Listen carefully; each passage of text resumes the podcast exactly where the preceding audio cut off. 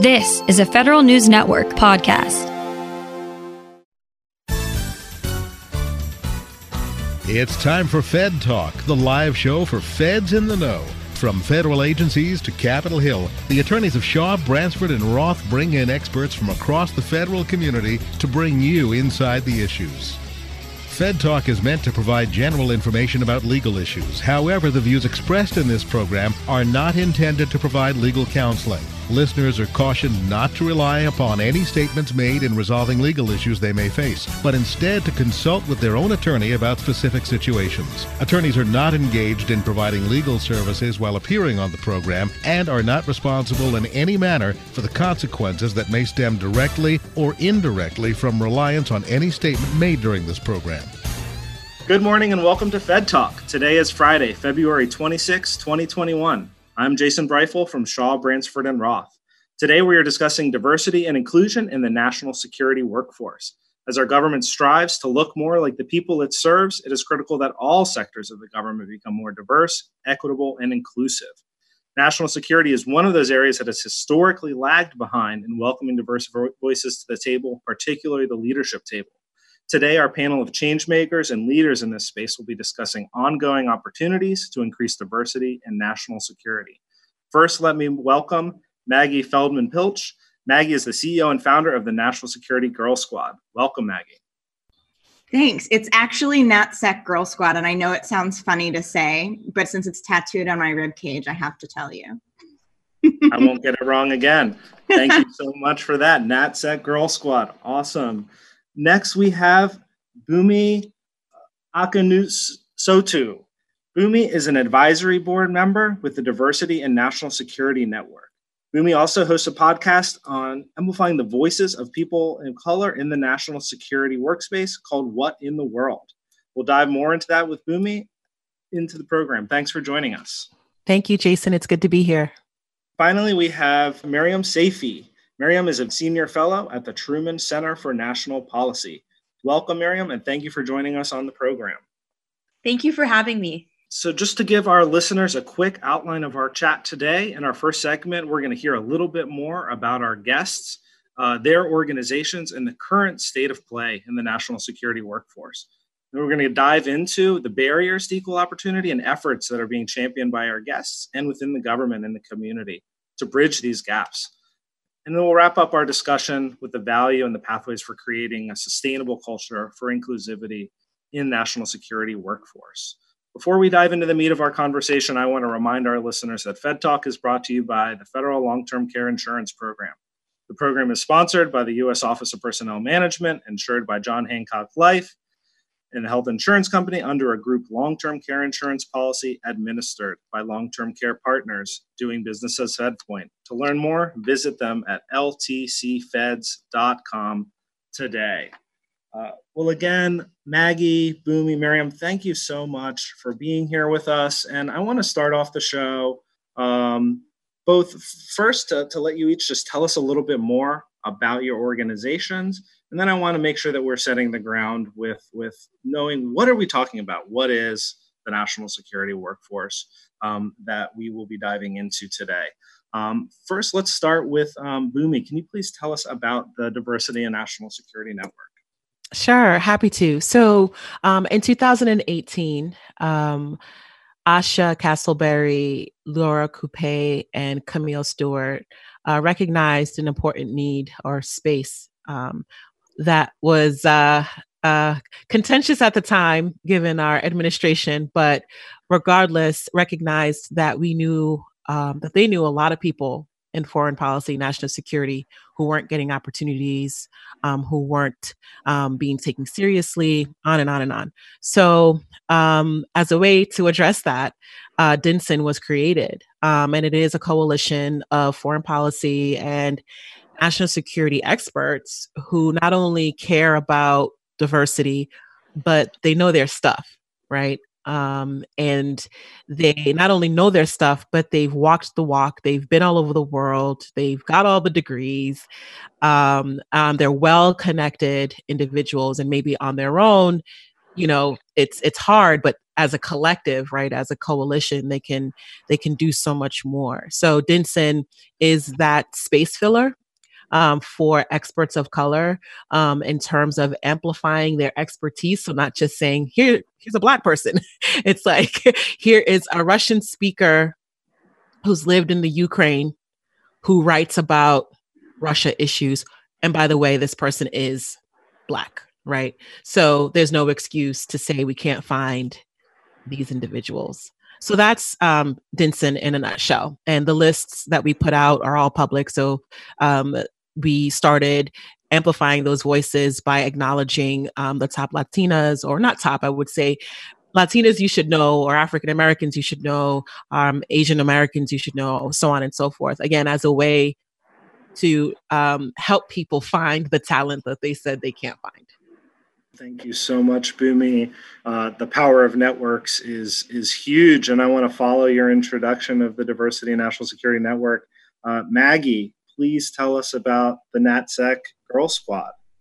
Yeah, and I also just want to commend you all for finding three non-white women to have this conversation. Right? I think that's. Uh, it's it, it's not easy supposedly that I, I don't know that all any of us would say that it was not easy but we are told that it's not easy so kudos to you guys great job um, and uh, NatSec Girl Squad is um, a for-profit entity and I I always say that first um, for a couple of reasons because I think it really kind of underscores what our mission and our focus is and how we um, fit really well with many of the other organizations we're going to be talking about today, DINSnet being one of them, um, and Truman as well.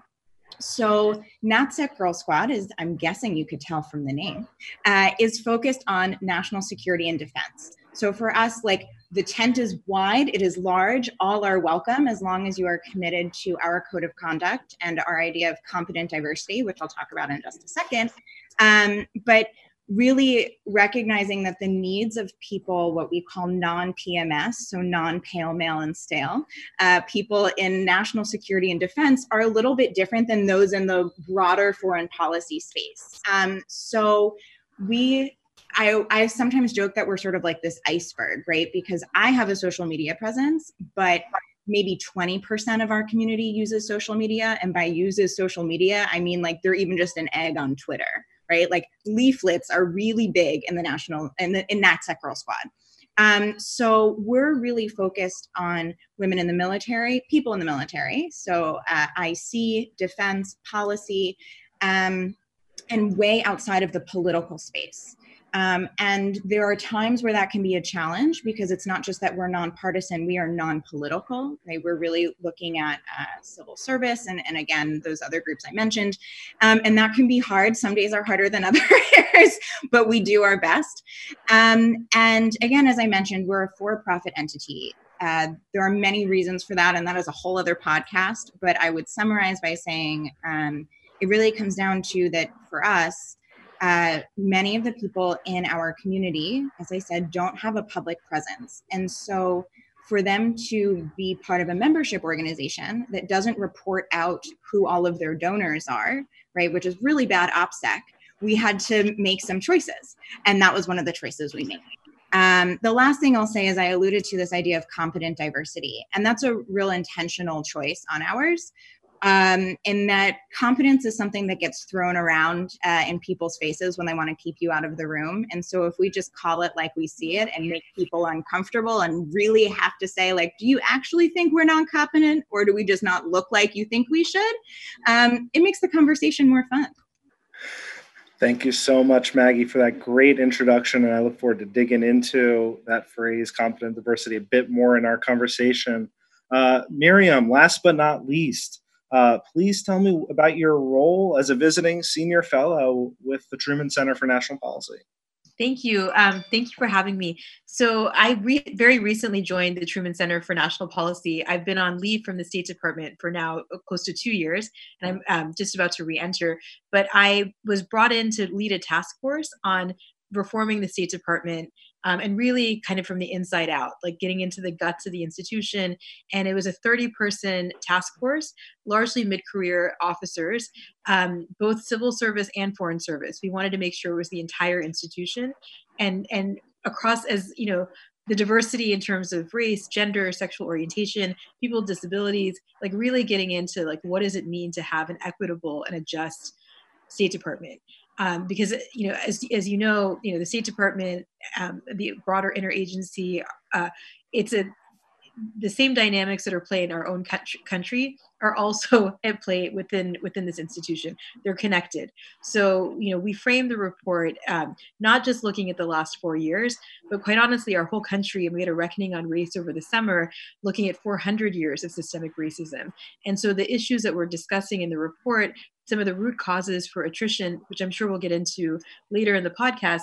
Um, you know, what are what are they? You know, and, and it's connected to this legacy of exclusion of certain groups, of women, of people of color, people with disabilities. Uh, so we really tried to um, you know create a platform to give the context that's i think necessary and then also ideas for a path forward. I, again, there's no magic bullet solution. Um, so we advocate, for example, there was an announcement recently of a you know creating a position for a chief diversity and inclusion officer, which is fantastic, and this person would report directly to the secretary.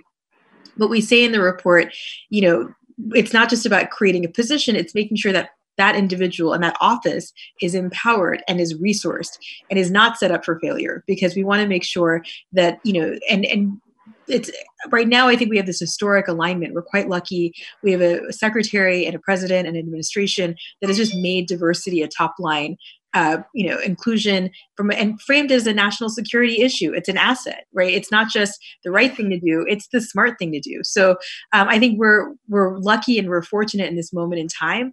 Um, i think we also because of the pandemic and because of this reckoning on race and this convergence uh, people are really understanding that equity matters. You know we have this on, on pandemic response the the level i haven't seen so much discussion on equitable vaccine distribution for example how are under resourced communities you know how can we look at some of the, the issues around trust you know with communities of color who historically have there there's been er, an erosion of trust when it comes to public health for example. So i think this is a this is an incredible i, I would say once in a generation moment. And so now the the report what we're hoping to do is to really catalyze a conversation so that it's we're, we're launching on march 3rd 6 to 7 p.m. Eastern Standard Time. It's open to the public. Uh, I, we have over 400 people, maybe 500 people now registered just in the last couple days. So there's clearly a hunger for this topic. Uh, and we're hoping, again, to reach out to the broader um, you know we had about 60 reviewers in the in just within the report from academia from across the interagency from the tech sector we also look at engaging all of america so that includes constituents like you know cities states mayors governors um, innovation hubs not just silicon valley but looking at detroit and pittsburgh and austin and sort of really uh, building a conversation so that it's inclusive um, both in terms of demographics but also geography. Thank you so much miriam. So much to unpack there. We will make sure that we come back to your event on march 3rd so that everyone can get the details there we have to stop to take our first break, and then we'll come back to this important discussion. You're listening to Fed Talk on Federal News Network. Make long term care insurance part of your retirement plan. Long term care is expensive, and it's not covered by traditional types of insurance plans. With benefits designed specifically for the federal family, the Federal Long Term Care Insurance Program offers a smart way to help protect savings and assets and remain independent should you need long term care services someday. Start planning for the future. Take the next step and visit ltcfeds.com today. That's ltcfeds.com. Welcome back to Fed Talk on Federal News Network. We're diving back into our conversation about diversity in the national security workforce. And I want to make sure that we talk about what we mean when we say that. Um, is this just the State Department? Is this just DoD? You know, what about Intel? Who are we missing? Um, is, uh, Maggie, do you want to take this one on? Sure. And, you know, obviously, to my two friends that are doing this with me, feel free to jump in. Uh, we are collaborative conversators, I would say. Um, you, yes, it is the State Department. Yes, it is the Department of Defense. Yes, it is the intelligence community. And all, I guess we have 18 components there now. It is also federal law enforcement. Um, I would most certainly include FBI. We have a strong presence at FBI. We have lots of members from FBI. We can talk about FBI. That is a whole other thing.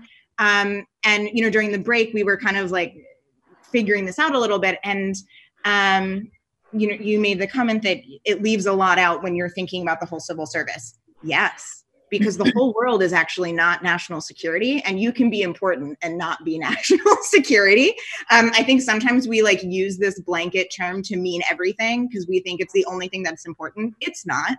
Um, but i would say that there are certain components of the federal government um, and not federal government, right? So maybe state and local as well that have national security, homeland security, and foreign policy um, components. And I would say that what we're talking about is the foreign policy workforce and not the national security workforce because national security is part of foreign policy and we have got to get back in that habit of saying the state department sets our foreign policy and there's a bunch of other people that help execute and support but it is not the department and as someone who loves dod and is dod through and through it is not the department of defense's mandate to be in charge of foreign policy I would say um, one other group we can't forget. Um, to Maggie's point, they're they're not an agency, but they're just as important, um, and that's our elected officials. So the Hill, um, and they represent the people, right? So we can't have all 300 and however million people. Part, they're not part of the workforce, but we've elected these individuals um, who sit on committees who then are supposed to be helping to regulate or monitor, fund, all these other agencies, right? So the pressure is also on them as well to see the imperative around diversity and national security because it's not just up to DOD and it's not just up to state. We have this whole other mechanism um, that operates in the foreign policy apparatus that should also be held accountable. Very interesting, and I think I saw some data this week on uh, diversity in Capitol Hill especially for senior staff. I think mm-hmm. it's you know 16% or less of uh, senior congressional staffers represent uh, diverse peoples, and and that has to manifest itself in, in the policy process. It's bad. I think what we're saying is it's bad, right? And you know, I, I really want to hear what um, Miriam says, but I one of the things that we say at NatSec Girl Squad is like this is not a warm fuzzy. This is not window dressing. This is, and you will for sure tell that I am DOD through and through. Like, this is a readiness lethality issue, right? Like, to be very blunt about it, um, there are certain, th- like, your people are your best weapon. Mm-hmm. They are your best everything. You are nothing without them. Um, and the United States has a unique population um, and we're going to decide whether that's going to be an inherent advantage or something we let get in our way. And I don't really like to lose very much, right? Like I'm a hyper competitive person. Um, so, what I've often said, and it makes people uncomfortable, but I think it's true, is like, if you are soft on diversity, you are soft on defense, full stop. Like, you don't care about this, you don't care about America, get out of my way. And I mean that wholeheartedly. Yeah, I just to echo what Maggie just said, you know, personnel is policy in the end, right? And so I think the more inclusive we can be, these challenges are complex. Um, we're dealing with you know uh, disinformation digital authoritarianism the pandemic and and more things that we probably have never even imagined just like i don't think we could have imagined a year ago that we would still be on zoom you know just living our lives um, in this in this kind of uh, moment. So i think the more inclusive the better. And i would also say sort of on the conversation of what constitutes national security uh, i think it you know truman um, is an institution and i think the department actually i would say um, is moving towards this more this broader definition of national security. So that it's not only focused on um, defense it's also focused on you know human security. I wrote a piece in my personal capacity uh, a week ago through with the council on foreign relations on their blog on how fgm female genital ending fgm female genital mutilation is a national security interest. It costs globally there's a 1.4 billion dollar price tag on the health related costs of this practice. So it's seen as a soft kind of far away over their issue, it also affects half a million girls right here in the United States that are either at risk or survivors, myself included, actually. So I think it's important for us to um, reframe national security in a much broader way. And I think it's been really amazing to see recently this sort of stitching together of the domestic and the global. Um, you know, Secretary Blinken mentioned that the our foreign policy starts at home, and I think it's so important now more than ever for us to look at our own uh, institutions. You know, if we're trying look at the capital, you know, insurrection, and what what message did that send to our our country, but also to the world in terms of as we're trying to you know promote peaceful transfers to power and respecting and safeguarding dignity for all and equality for all i think it's important for us to kind of make sure we're harmonizing our domestic record with our global rhetoric. You know it's one thing that that you all touched on that i wanted to pull the thread on a bit more as uh, where the rubber meets the ground is the putting the president's team in place and and personnel as policy and I, I want to get your reactions or thoughts to Secretary Austin at the Defense Department, uh, Deputy Secretary Hicks, um, Ambassador Thomas Greenfield, uh, DNI Haines, some of the other leaders at the top. What does that mean uh, in our political system um, and for the signals that it sends uh, as we're moving through getting the, the new administration staffed up? I mean, I think it's critically important to have leadership that's representative of all of America represented right at the senior ranks. There was a government uh, in the context of the state department there was a government accountability office report released early around this time last year actually. And the data was you know pretty the racial disparities are stark. Um, i can speak anecdotally as a woman of color in the department. There aren't i'm kind of one of the onlys usually in a room. I'm sure you know maggie and Bunmi have felt this as well in their in their spaces. Um, and so the data was kind of a to me uh, really a dis- cast sunlight on the issue in a way that was really powerful because it shows how systemic it is. Um, that you know for example in 2002 there were only uh, only 2% of the foreign service um, was constituted black women and that number only went up to 3% in 2018 so this predates the trump administration. This idea that these racial disparities and these um, underrepresented groups left in response is not true. It's actually goes back decades and it's kind of what our report digs into a bit. It's like these are deep rooted and systemic. So i think we need more data transparency um, in promotions and assignments um, across the levels uh, exit surveys for example which i think we recently the department started to institute um, you can't mandate it but but again creating a culture of information gathering on data so that we understand you know why are people leaving? You know who's leaving? Why? You know um, what are some of these uh, barriers for um, retention because you know, the secretary mentioned in his confirmation hearing that it's not just a pipe i was really grateful to see this like it's not just a pipeline issue it's about retention and it's also about accountability and the data diversity data is part of that in addition to the broader processes to ensure you know there's zero tolerance for harassment sexual harassment racial harassment and even just bullying in general that's not related to a protected category it's a great point, Miriam. Um, I want to pull on her point about trust. Um, so we talked about how the current administration is trying to marry our domestic and our, our foreign policy. Um, if you're someone sitting in Texas or someone sitting in Oklahoma or the South Bronx or Oakland or wherever, right? You're not thinking about foreign policy, to be honest, right? Um, but if you hear or you see a Linda Linda Thomas Greenfield just flash across your screen, right? You're going to want to know like what's this about, right? Just th- that little bit of curiosity creates a little bit of investigation which then hopefully leads to trust, right? Like this president is talking about all of these things. Well, if you look at if this person is looking at the media and sees um, you know, Lloyd Austin and so on and so forth, it becomes more believable, even though if they don't understand the full impact of their roles or their agencies or what their jobs are or what the policies are even if as a regular person you don't even know like one and like any of the acronyms right but if you see someone flash across your screen it does something to the back of your mind and builds just a little bit more trust than before, right? Particularly when someone is saying, I want to do these things, I want to, you know, diversify XYZ. But if you actually see it, um, it makes a big difference. So I think that's the, for me, the significance of what we're seeing with the Biden administration.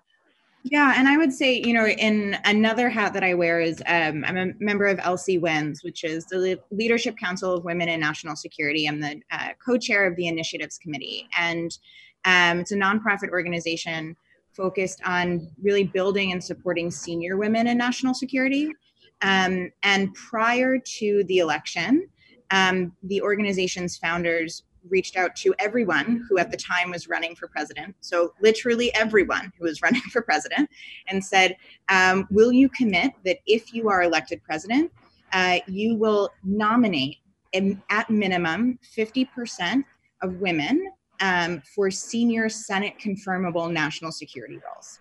And all candidates except one um, took that pledge, and um, both of the leaders of this administration, of the Biden Harris administration, made that pledge separately um, and remain committed to it. Um, I have the joyful job of tracking very closely how much of this they're doing and um, all the you know bits and pieces. And something that is um, exciting, you know, and, and and there is a lot to unpack with Secretary Austin's confirmation, right? Because we're not just talking about um, a black man, we're talking about a black man who became a four star in the military, which is, um, I'm going to say, an achievement, which is not really the right word, but it's the one that's coming to me right now.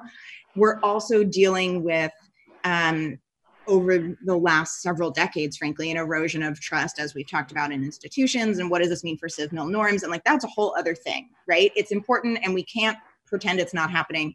It's happening. We acknowledge it. Um, but one of the things that, that has been really interesting to me is looking at where are we putting women, right? And where are we not putting women? Um, and so historically, uh, the Western Hemisphere is an area of US foreign policy, homeland security, national security that we, in my personal opinion, um, we've really just not paid any attention to. We just throw it by the wayside.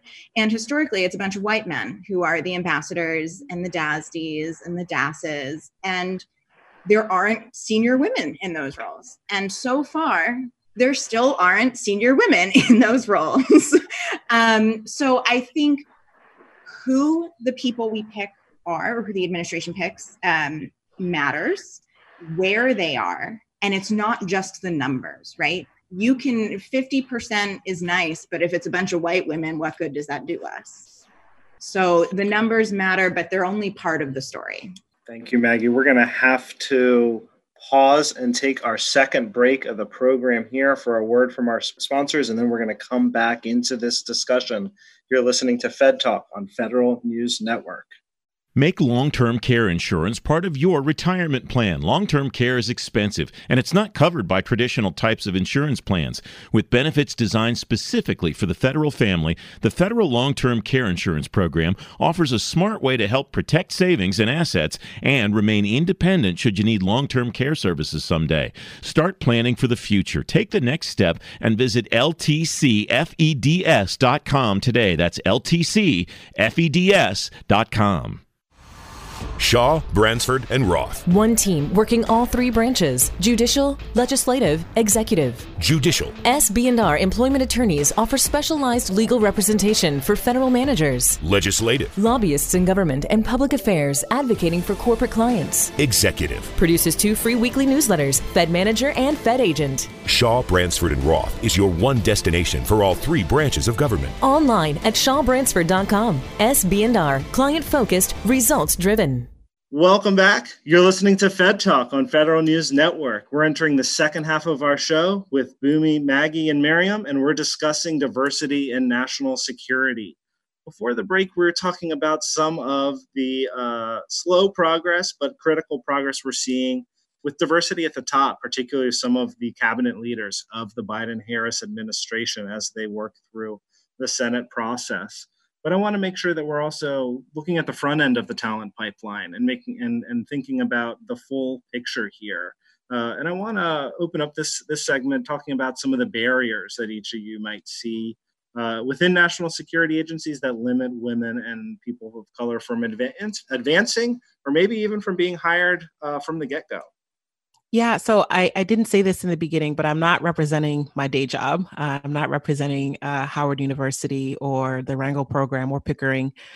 However, I will say with this question, um, the the two big barriers that I see for young people, um, it feels weird saying that because I feel like I'm young, but I'm not like wasn't born in like 98 so uh, or 2001 for that matter. But anyway, so I digress. Um, so the first is who do you know?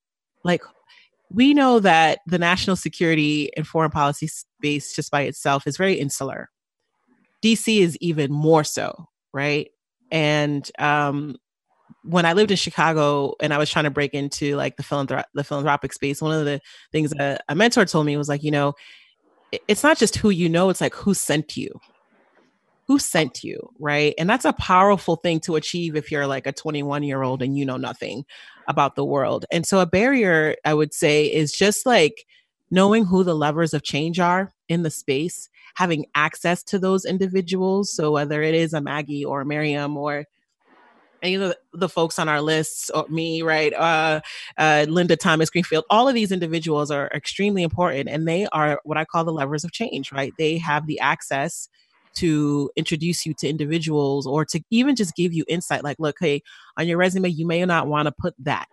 Or when you go to these networking events you may want to you know st- strategize about who you know the whole dc thing right? It, it feels superficial but i think just giving that knowledge passing that knowledge down is so important and um, leads to I think, stronger relationships with those people who are sort of the gatekeepers or access points. And that for me has been super helpful just professionally. And it's something that I try to keep in mind when I'm working with young young people. It's like, okay, who do I need to introduce them to if they're interested in like North Korea issues, right? Who's that person? You know, and I go through my mental Rolodex and I try to make the connection, right? Um, so the second thing, and, and I think um, Maggie can speak to this, it was a personal barrier for me when I worked in the Obama administration.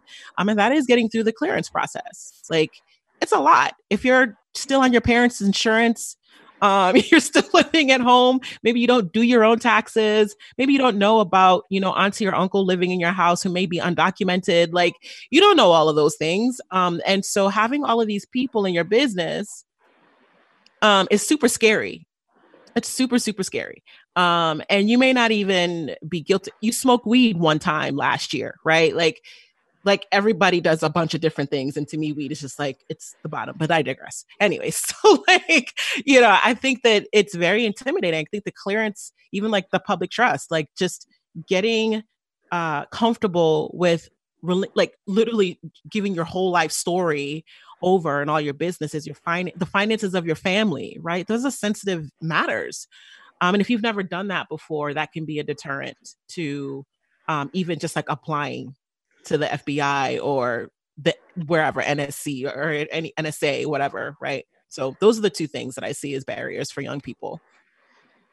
Yeah, and I think maybe backing off of Bunmi, I mean, the um, definitely the security clearance process and trying to demystify it, but also um, the the fact that you, most of the internships are unpaid uh, at the department. So, you know, Representative Castro, one of the co-chairs of the Truman um, Center's task force report um, has come up with uh, is looking at legislation that can kind of dismantle some of these structural barriers and i think one of them is um, it's it's economic you know uh, i did both the peace corps and americorps and i think i did i was probably the only i think i was one of five I know it was out of 50 in my Peace Corps class, there were maybe five people of color.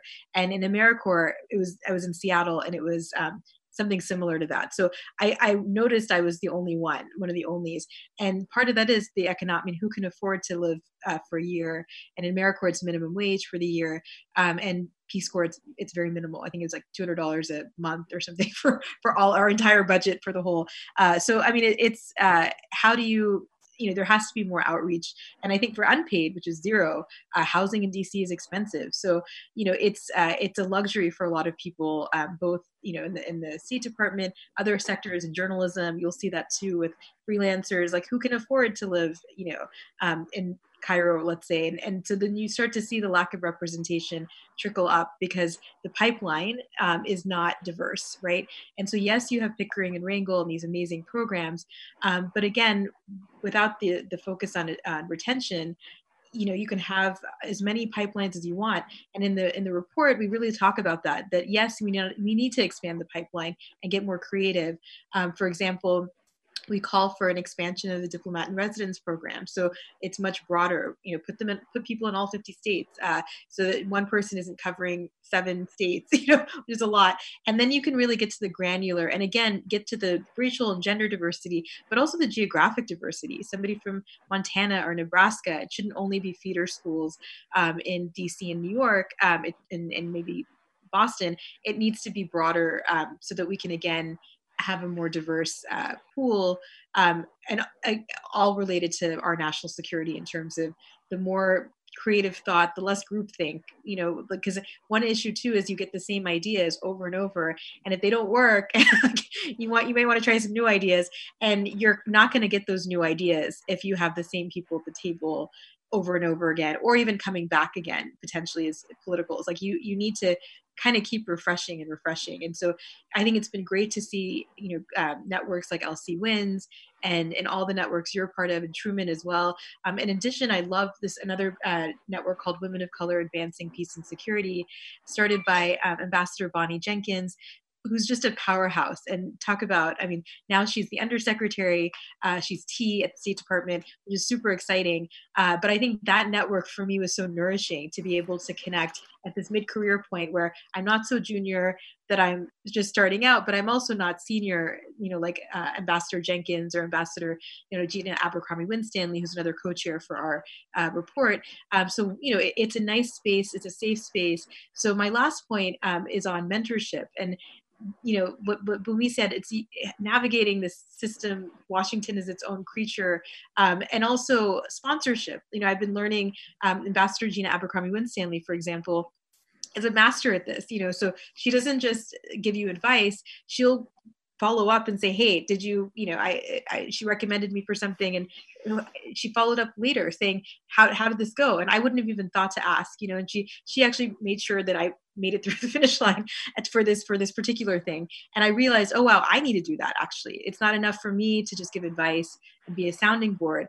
You know i need to do, dig in and, and do that so that if we want to get more people um, in that look like us that are more representative of the of the diversity of the country, then we have to kind of, I think the men, there's evidence and data that show the mentorship and sponsorship programs actually work. And it's not just about people of color mentoring other people of color, it's everyone who's in senior positions mentoring everyone, including people who don't look like them. I think that's really critical because sometimes that happens where, you know, there's matchmaking that's done based on like demographics.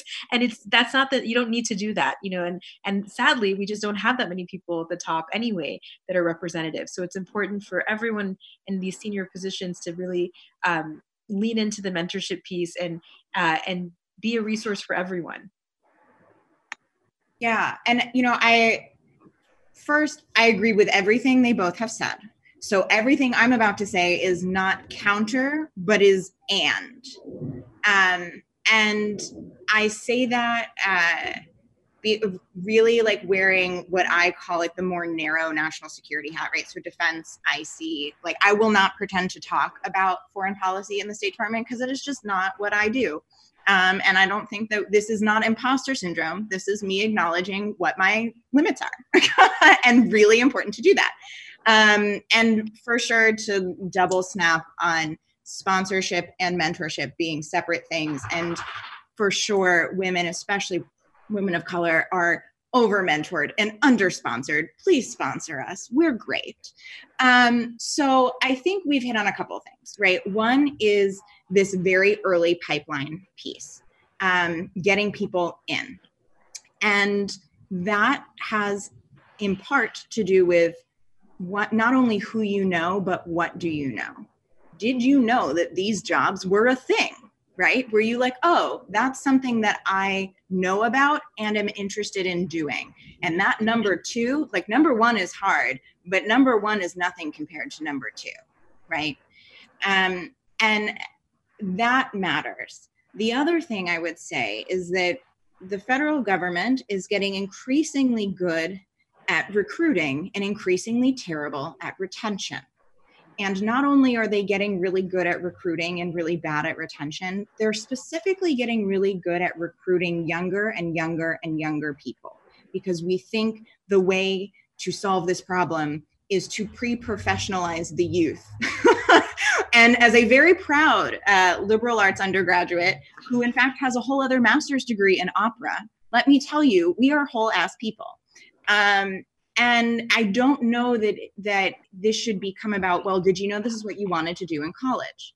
Because if you didn't know that this is what you wanted to do in college have you missed the boat right? And i and i say that partially as a point of personal privilege in, in running NatSec girl squad um, and seeing this incredible uh, cadre of, of people mostly women um, i I spent a lot of time stressed out about people who graduated college around 2007, 2008 right? Because they came out right? And for those that cannot see jason is raising his hand um, right? Like you you came out of college uh, at a complicated economic time and you maybe couldn't go directly to grad school which is the thing to do in the national security foreign policy space, right? So you got a job, and it didn't really matter what the job was. You just were like, I need money, thanks. Um, so you did that. And then if you were lucky, right, you managed to get in and pay for graduate school. And because you came out in 07, 08, slash, you're a real ass person, um, which is a technical term, you weren't going to not work during graduate school, right? So you weren't going to then take an unpaid internship during graduate school. So PMF, et cetera, like all these things to get your clearance during grad school wasn't going to happen. And then you come out and you've got the student loan debt, and someone says, Oh, you can come into federal government as a GS 9. Do you know how much money a GS 9 is and how much student loan debt is? Let's just put on hold the cost of living in Washington, D.C., right? And you're like well i've been out of school for 10 years and i actually know some stuff and i'm useful and i matter. Um, but you're telling me my experience doesn't. So that's one whole thing. Um, and as bunmi uh, alluded to i have a really complicated love affair with the security clearance process. Um, the security clearance process is for sure the other thing that keeps me up at night right? Because not only are we talking about people generally who historically have been marginalized and put in a position where having somebody who's an investigator for the federal government come to your house and ask a bunch of questions about your life is like not a warm fuzzy.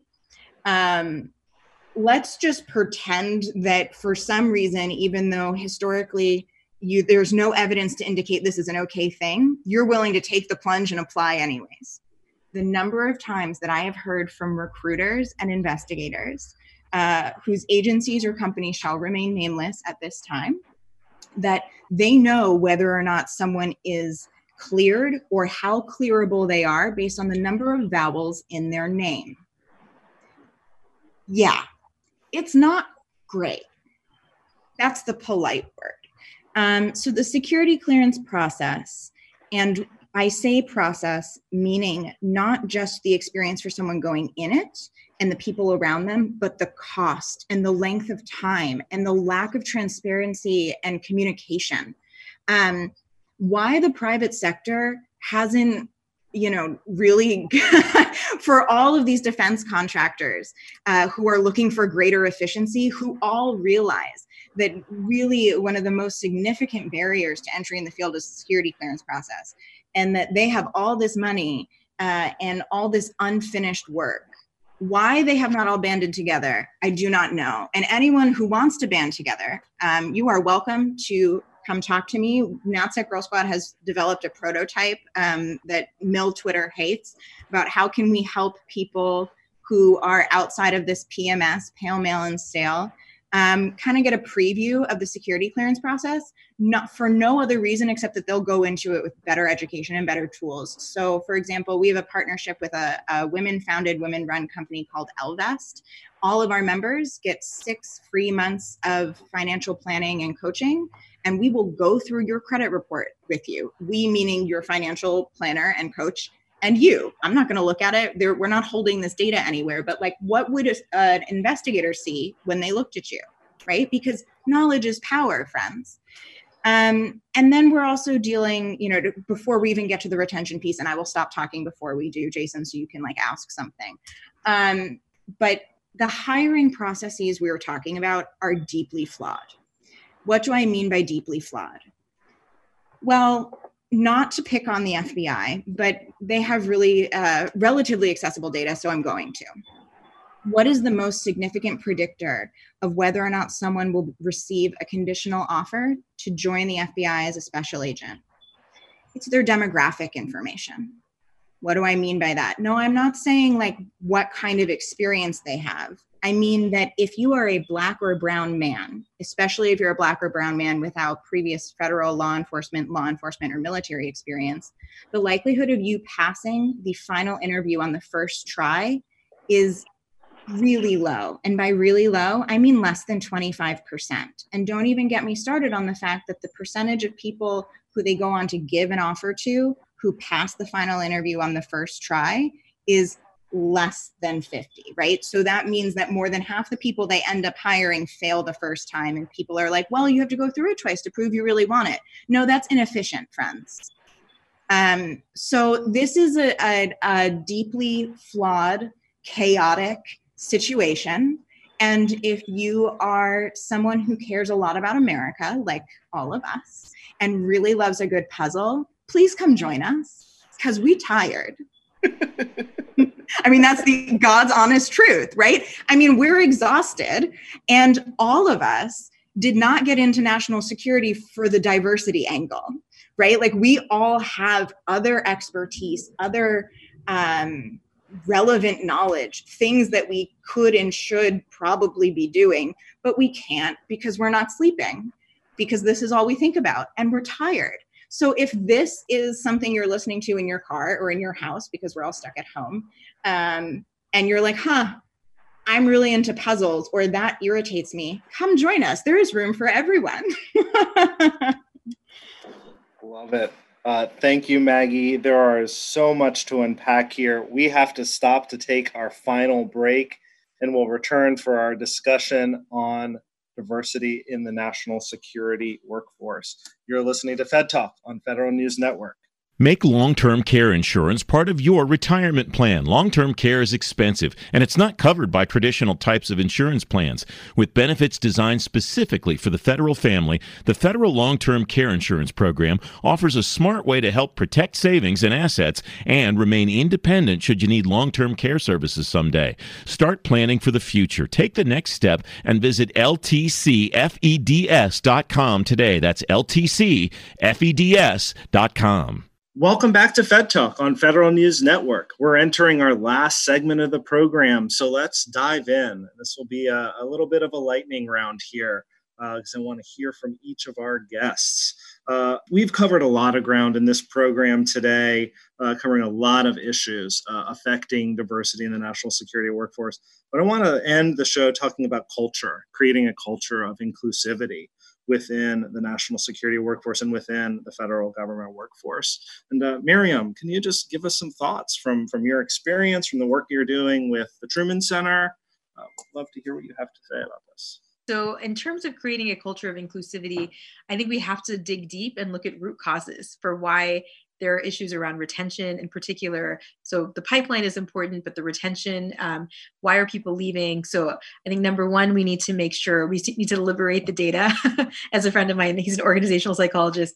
He was one of the authors of the report. Said we need to make sure that we have the data and the transparency to really understand the problem. Um, but it's not enough just to understand the problem, and then it's you know what do we actually do in a substantive way? And you know we really believe um, you know through the Truman Center uh, it was a cathartic process actually because a lot of there's a lot of pain on those pages that you know behind the scenes we did it all in six weeks so it was a tight time frame but we were you know pouring into our, our own stories.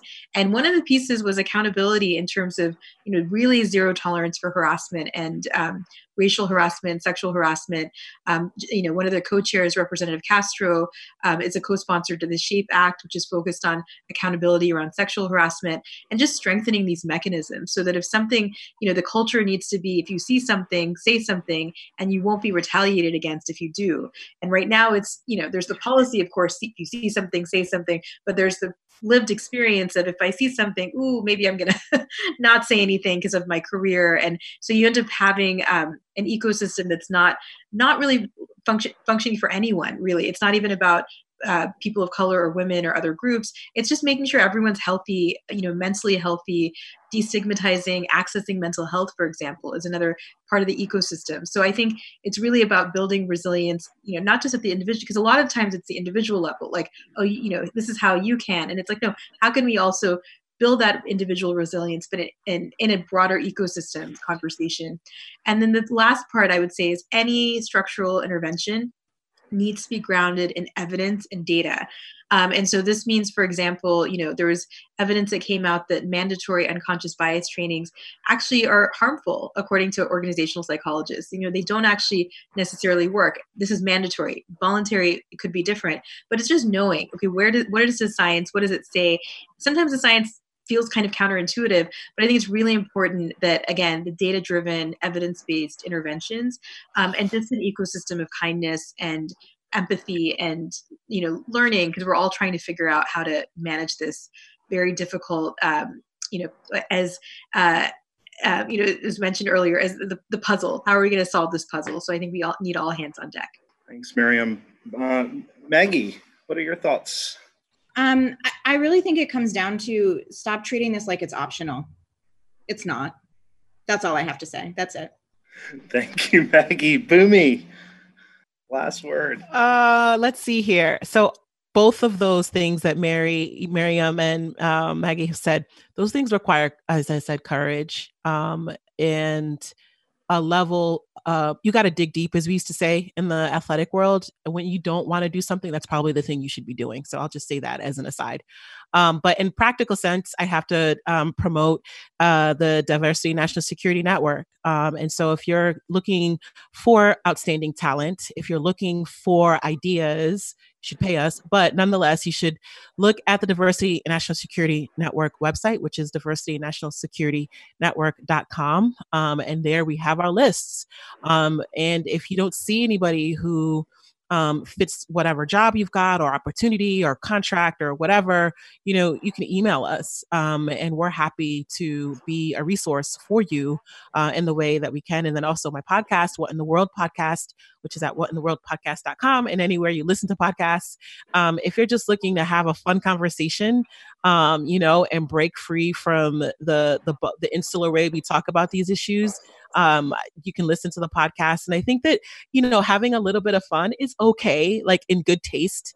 Um, and cracking a joke and laughing is okay in good t- taste and, and having a drink with people you wouldn't normally socially distance and it is good right um and so any i think you know while these are very serious topics i think that there's a little room for for just a little bit of fun right and a little bit of um just levity. These are these are heavy, heavy, heavy issues. Um, and like I said, if you care about it, it it can keep you up at night. Uh, and so that's that's what I'll say. Um, reach out to us at diversity and security, uh, diversity and national security network.com, what in the world podcast.com, and certainly all the great work that uh, Maggie is doing. And I'm looking forward to the report, Miriam. I think that it's going to be phenomenal for folks in the in the space. Well, once again, thank you so much, Bunmi, Maggie, Miriam for joining us. Check out their organizations, Diversity and National Security Network, the NatSec Girls Squad, and the Truman Center for National Policy. This has been Fed Talk. Have a great weekend.